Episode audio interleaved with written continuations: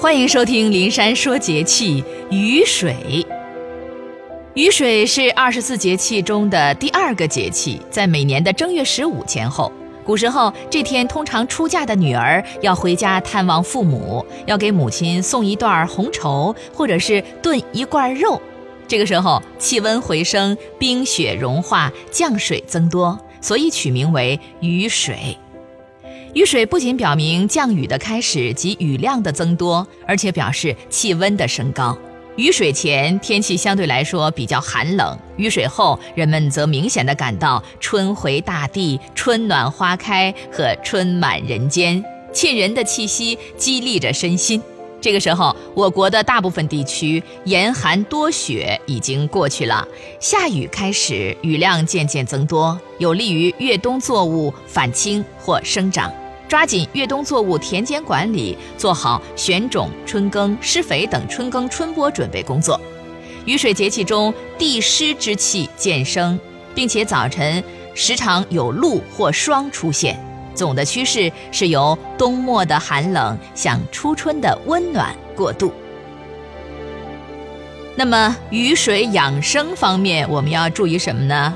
中医认为，肝主生发。所以春季肝气旺盛，肝木易克脾土，所以春季养生不当，容易损伤脾脏，从而导致脾胃功能的下降。在雨水节气之后，随着降雨有所增多，寒湿之邪最容易困着脾脏，同时湿邪留恋难以去除，所以雨水前后应当着重养护脾脏。春季养脾的重点，首先在于调畅肝脏，保持肝气调和顺畅。在饮食上要保持均衡，食物当中的蛋白质、碳水化合物、脂肪、维生素、矿物质等要保持相应的比例。同时还要保持五味不偏，尽量少吃辛辣食品，多吃新鲜蔬菜。其次要注意健脾利湿，内以养护脾气。外以清利湿邪，从而达到养脾的目的。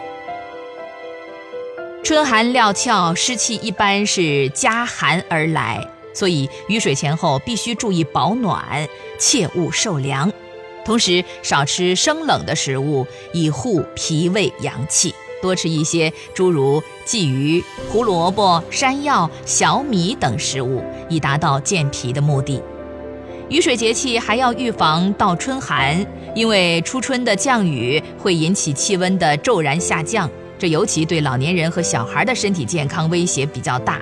特别是温度骤然下降的时候，老年人的血压会明显的升高，容易诱发心脏病、心肌梗塞等；小孩则容易因为气温的改变而引起呼吸系统的疾病，导致感冒和发烧。